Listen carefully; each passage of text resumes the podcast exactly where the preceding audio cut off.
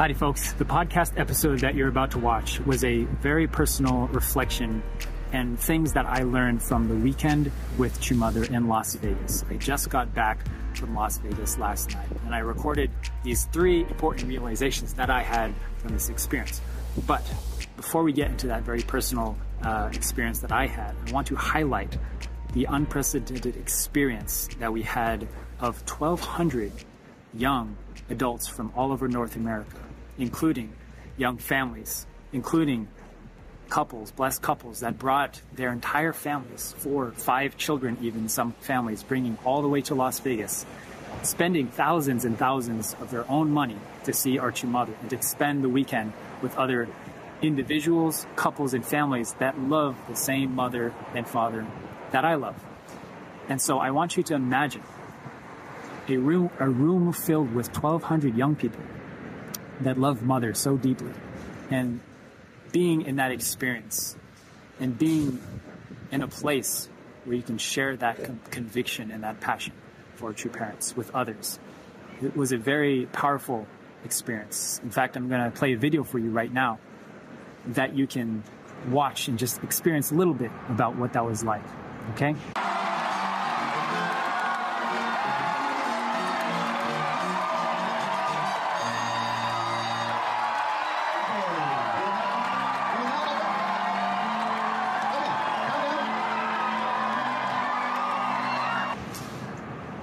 Now, I want you to also think about, try to imagine the heart of God, Heavenly Parent, and how God feels watching in this room all these young folks who have been called here in this very moment to see True Mother, have been called here by their by their conscience and by God to be part of this experience and to give up their time and resources to spend with our mother. I can only imagine how God feels. I can only imagine the joy, right, on our Heavenly Parent's face. So, with that said, I hope that you can um, listen to these three realizations that I had that have changed my life from this weekend. Uh, they're very personal and they're helpful for me, and my hope is that it is helpful to you as well. Perspectives that are helpful to, for you to help you prepare to be uh, an incredible spouse and a parent in the future, and that you can take it with the heart that I mean to give it to you as a, as a gift. Um, because I think about you a lot and I love you all. All right, see you. Howdy, folks. Welcome back to the MatchNet podcast. It's your brother, Benjy. And I just want to send a lot of love to you guys because I just came back from seeing our true mother with, with, my, uh, with my family. We were in Las Vegas and we just came back last night. And I'm making this video straight from a reflective weekend with mother and about 1,200 young brothers and sisters from around America, North America, here to see our true mother. And it was quite a spectacle to see so many people gather and uh, people that love the same true mother and true father that I love, the same God that I love. And I want to make this episode because I think about you guys all the time, and uh, I wanted to reflect on three things that I learned from this weekend that really changed my life and changed perspectives that I have. And I want to kind of download them all to you, and hopefully that it's helpful for you all who are going through this life thing, right? And uh, just as a reminder, this is the MatchNet podcast. It's the podcast that is only for single folks that are preparing well for the matching and blessing because you want to create a radiant, smashing blessing for yourself. And we're going to help you guys through that process. All right. And I want to encourage you guys, and I don't ask this ever, and I and I don't on purpose, which is I would encourage you all to follow or subscribe wherever you're listening to this. And the reason for that is for you, not for us. And the reason I, I don't ask people to subscribe or follow is because I don't want to be that guy that asks, you know, hey, subscribe, like, etc., etc., because I have literally no personal incentive or reason to ask you guys to subscribe. This is not a business. This is not something where we're making a buck, you know, trying to get views. It's really genuinely just to help people. So so I don't have a personal reason. So the only reason I ask is only for you guys, actually, uh, because I do believe that through following, subscribing on whatever platform, Spotify, Apple Podcasts, Google, YouTube, whatever, the algorithm is going to send you more of our content and more content like this. And I think it's beneficial for you guys. So, uh, yeah, I think you should stick around and, and watch all of the and listen to all the podcasts that we have here. All right.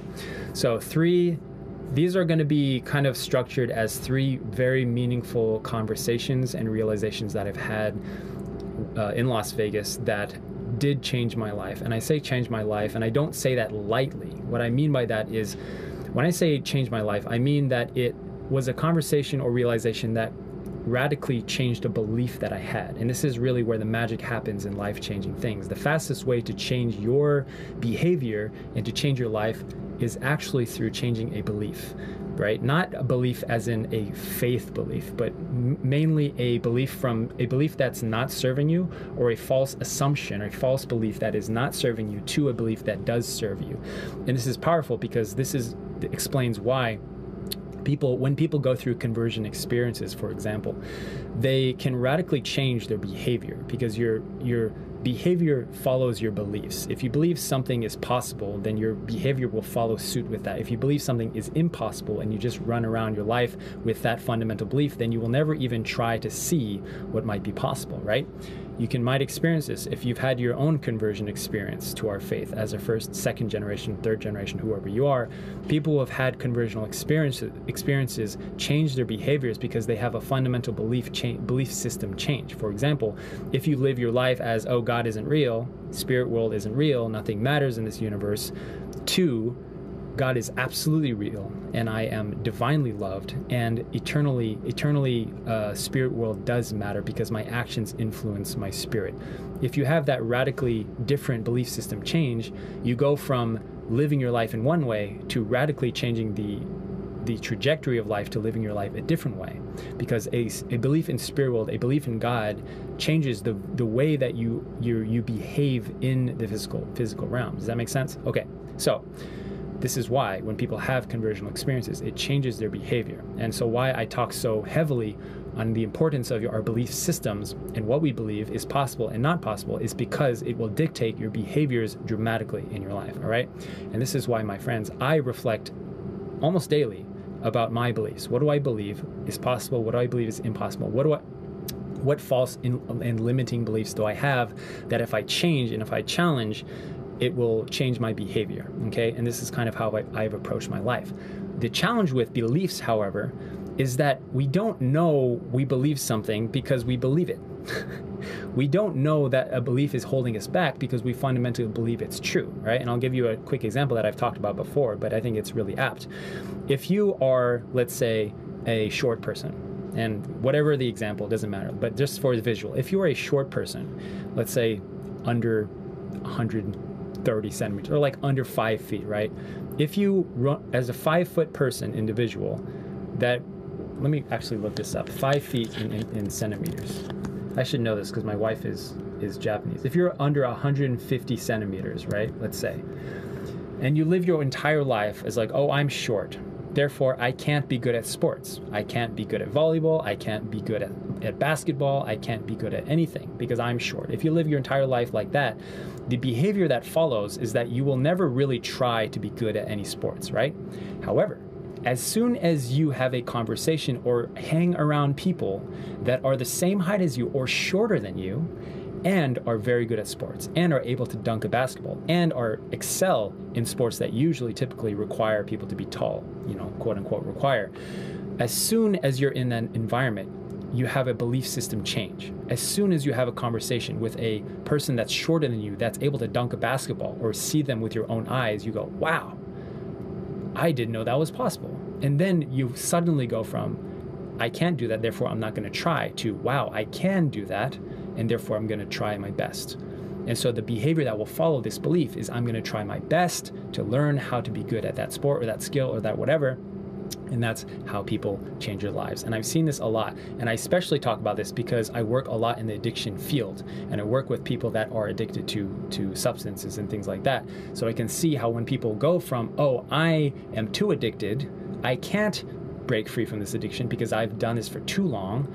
And then they hang around people that have quit porn addiction or any addiction and they spend time with them and have conversations and hear their testimony and they go, wow, if that person can do it, why can't I? And this is how behaviors change, all right? So I really believe this fundamentally. Okay, so back to these points that really changed my life, all right? The first realization, I'm gonna I'm gonna give you the the kind of soundbite of what I realized, and then I'm gonna explain how I came to this conclusion. All right. Number one, home environment is more important than community environment. Home environment is more important than community environment. Most people focus too much on finding the right place to live and don't focus enough on building a home wherever they are.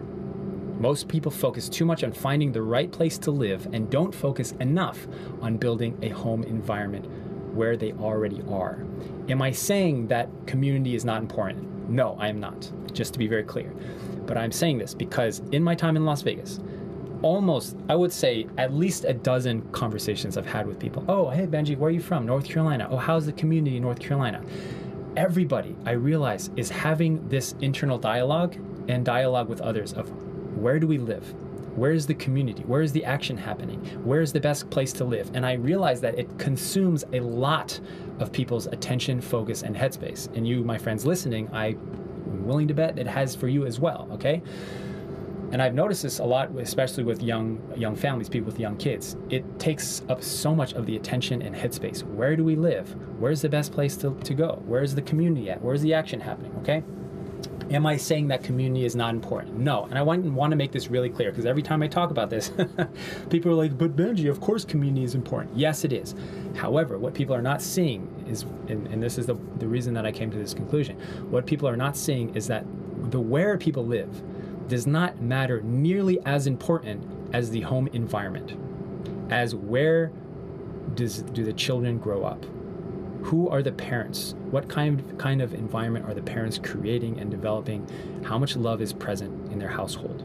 Am I saying community doesn't matter? No, community absolutely matters, but it's probably less than 10%, maybe 20% of the equation that factors into the success and the health and the faith development of a child and of a family, all right?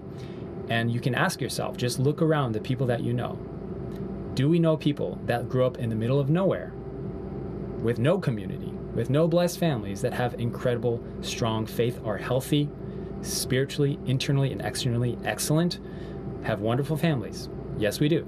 Tons and tons of people that grow up in the middle of nowhere that have excellent lives of faith, and are externally and physically and internally emotionally stable and excellent. Okay, so that's proof that it's not just a community thing. Do we know people, on the flip side, that grew up in large communities that live unhealthy and degenerate lifestyles? Yes, we do. And I know you do too.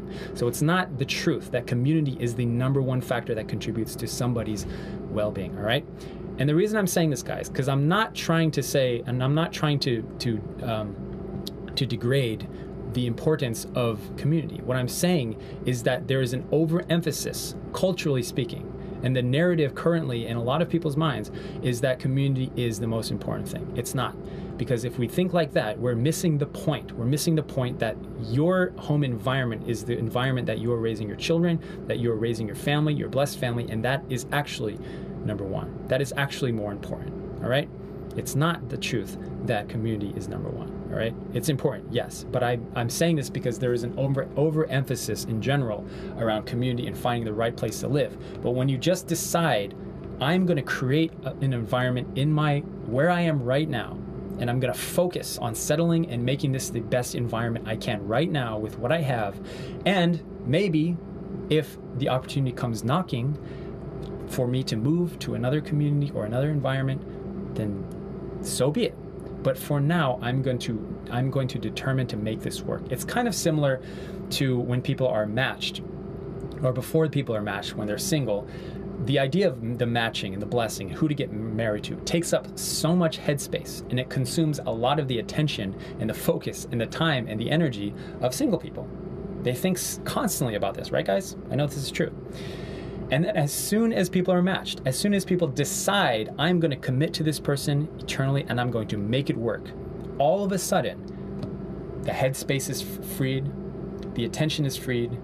All of a sudden, they have more excess amounts of attention and focus and time and energy that they can focus on making their marriage work. All right? And it's the same with finding a, a place to live, right? I think it's a better use of time and energy to just make sure that I'm going to make my community and my environment the best I can possibly make it. And maybe be open to moving to another community if if that opportunity comes if i feel god calling me to do that but in the meantime i'm going to focus everything i can to just making this work and i think this is really helpful because i've talked with a lot of people who are in matching processes that decided as soon as i decided to commit to stop being on the fence about should I get matched or not, should I go with this person, that person. As soon as they decided to commit to being an eternal blessed couple, then all of a sudden they freed up their headspace to focus on what really mattered. And that's what I'm talking about here, okay? Just to recap, because I know people will listen to this and be like, oh, Benjy doesn't think community is important. No, that is not what I'm saying. What I'm saying is that there is an overemphasis on pe- where people live, and what's more important than that is the home environment over the community environment, okay? All right. Number two thing that I realized in Las Vegas. Okay, here we go. Passion is a powerful motivator when it's directed to help others. Passion is a powerful motivator when it's directed to help others. I asked a few very successful second gen, financially, business wise, family wise, very successful people, what motivates you? I asked them that. What motivates you? What drives you? They all had a passion to help other people, not just themselves. And I asked them, very successful people, okay, what motivates you? What drives you? Because I'm curious. I want to know what drives these people they all had a passion to help other people, not just themselves. Okay, and the reason I was curious to ask them this is because I had a belief system change. My belief previously, before going having these conversations with these people, was that people that are the most successful, you know, in terms of like business and career, I believed fundamentally that they're driven by something that is a little a little insecure. Like there's a dark place in their heart that drives them to succeed, and it's kind of like a desire for more. But that was an incorrect belief that I had, I think, too, for the most part. And when I asked them, all of them, at least three of them, that said that they had a passion to help other people, whether it's members, whether it's people people of a specific group or demographic. And they had a passion and drive that was beyond just serving themselves, right? Because there's an extent where we can serve ourselves and make money for ourselves or our own family but after a certain point there's no there's no like incentive or reason to go beyond so i was asking them what incentivizes you and motivates motivates you to go beyond what is necessary for your own you know well-being and quality of life and they had something that dr- that drove them beyond that and so that was an important realization i had is that if you find a passion from within that, that really calls to you to serve a certain group of people or demographic or a kind of person, uh, whatever that may be. And mind you, these are not people that are just working in, uh, in our church, in our faith. They're people that are working all from all over different in- industries uh, and businesses. Uh, they had passion and drive to help a sp- specific kind of type of person, and that's what drives them to work really hard and efficiently and also manage to balance a family life and a couple life, right? Okay, number three important realization that I took away from Las Vegas is this a meaningful conversation is all it takes to change your life. It's how false beliefs are broken and new beliefs are created. A meaningful conversation is all it takes to change your life. It's how false beliefs are broken and new beliefs are created. Don't underestimate the power of a meaningful conversation. If you ask the right questions to the right people, it could change your life. How? Because it challenges your beliefs about what is possible. So there was this interesting thing uh, that was happening uh, at, at this event, right? If you can imagine, there's 1,200 young people. People know every everybody knows everybody. Everybody knows a lot of people, right? And people are going to this experience. And I was having a few conversations with some of the the young uh, guys and gals that I'm, I'm, mentoring, like people that I'm that I know personally, younger brothers and sisters that I was kind of mentoring and, and having conversations. And I was asking them like, how are you doing in this environment of so many people and so much stimulation and so many conversations? And I asked them, how are you doing? And I was surprised by uh, several people. Uh, several people had the response in saying I feel really stressed and I feel very anxious around in being in such a social, hyper stimulating environment, right? And so I kind of listened and I was like, that's very interesting, right? And so what we concluded in these conversations with these with these people that I was talking to is that the the meaningful life-changing experiences is not always just being part of a grand event, right? Of course, seeing Mother is fantastic. Of course, witnessing uh, the event is, is great. But for a lot of people, it's actually just the meaningful interactions with just a few people that really lands with them and sticks with them for the years to come, right? And so for me, for example, honestly, as a rather introverted person myself, it's more life changing to have a few very, very deep, meaningful conversations with a few people, like I've been outlining here in this video. It's more meaningful to me to do that than to meet a bunch of people than to witness a grand event or you know to see mother of course seeing mother is great but it wasn't like a life-changing experience for me so people like me you know i would say that i have introverted tendencies and i know that might be surprising for some people but trust me i know myself well enough to know i'm very introverted uh, but i I thrive on having just a few conversations and touch points with people where I ask questions or I'm curious about something and I have a deep sharing of vulnerable give and take with them. And it results in a kind of belief system change that I had that I went from one belief to another one. And just to outline and recap in this video, um, I had a belief that community is a very, very important aspect in raising a family and becoming a blessed couple and blessed family, right? And I do believe that. But I had a belief system change when I realized that it's probably less than 10% of the equation if we consider the fact that the home environment, who your parents are, is impacts our lives more than anything else does. And I can see this in proof when I witness individuals that grow up in very very small communities with with with with no you know quote unquote blessed family culture or church community but have fantastic strong lives of faith and live fantastic lives right? Another belief that i had changed was that uh, that many people that people are driven by by insecurity and and uh, self essentially self-centeredness and what is what drives people to succeed. But i was changing that belief when i asked some very successful people because i was curious what drives you and they had a very very vulnerable and deep and genuine desire to help people through their own passions. And i thought that was inspiring. It was actually very inspiring to me because um, i find that in myself too. Like the reasons i make these videos is because i think of you guys who are listening you gals who are listening to this episode and I think about maybe the struggles and the and the the processes that you go through when you're trying to prepare to be a couple, to get matched, to get blessed, to create this vision for your blessed family in the future. I understand exactly what that's like, and I have the compassion and heart to to uh, to share my experience and help you guys. Right. So that's why I do this, is because it comes from a place of passion and I want to fuel my passion more and I want to give to you guys more. So please stick around. I just wanted to add one last bonus lesson that really stuck with me from my trip to Las Vegas that I didn't mention in the original video.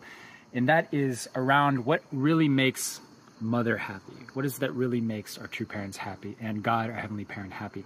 And this is a conversation that the staff, which I was uh, fortunate to be a part of, that was planning this event, we were having meetings frequently to to discuss, you know, what can we offer mother, and uh, all these ideas, uh, great ideas, came to mind. And the one thing that I learned through seeing mother's face when she was the most happy and joyful during this experience was when she was being presented the flowers from the young third generation, our children, right? And they were singing, You Are My Sunshine to True Mother. And seeing her smile in that moment, I realized, and I learned the lesson, that what makes a parent truly happy, and I understand this as a parent myself, if a parent works hard to raise their children, the thing that makes a parent genuinely, the most deeply, genuinely, sincerely happy is when they see their children excel and succeed internally and externally and spiritually. When they see their children surpass themselves and become excellent, upstanding human beings, a son and daughter themselves. When they see that, there is nothing in the world, I believe, that makes a parent more happy than that. It is no physical, external achievement, it is no gift that you can give a parent that will make them as happy as when a parent looks at a child that they have raised, that they have loved, that they have given everything to, and to see them succeed. I think that is the greatest gift that we can give to our true parents.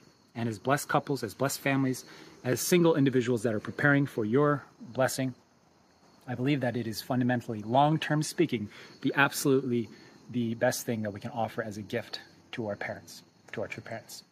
And uh, if this episode has been helpful for you all at all, or you liked it, please share it with people that you love on your team. It's the only reason we do this is to help spread uh, this kind of content that is inspiring to help you guys take action. All right, go check out the MatchNet podcast at matchnet.us. Sorry, the MatchNet program, which is a full step-by-step program and course through the matching process at matchnet.us. That is a great program. Uh, I recommend it. So check it out there. Lots of love to you guys, straight from the heart. See you.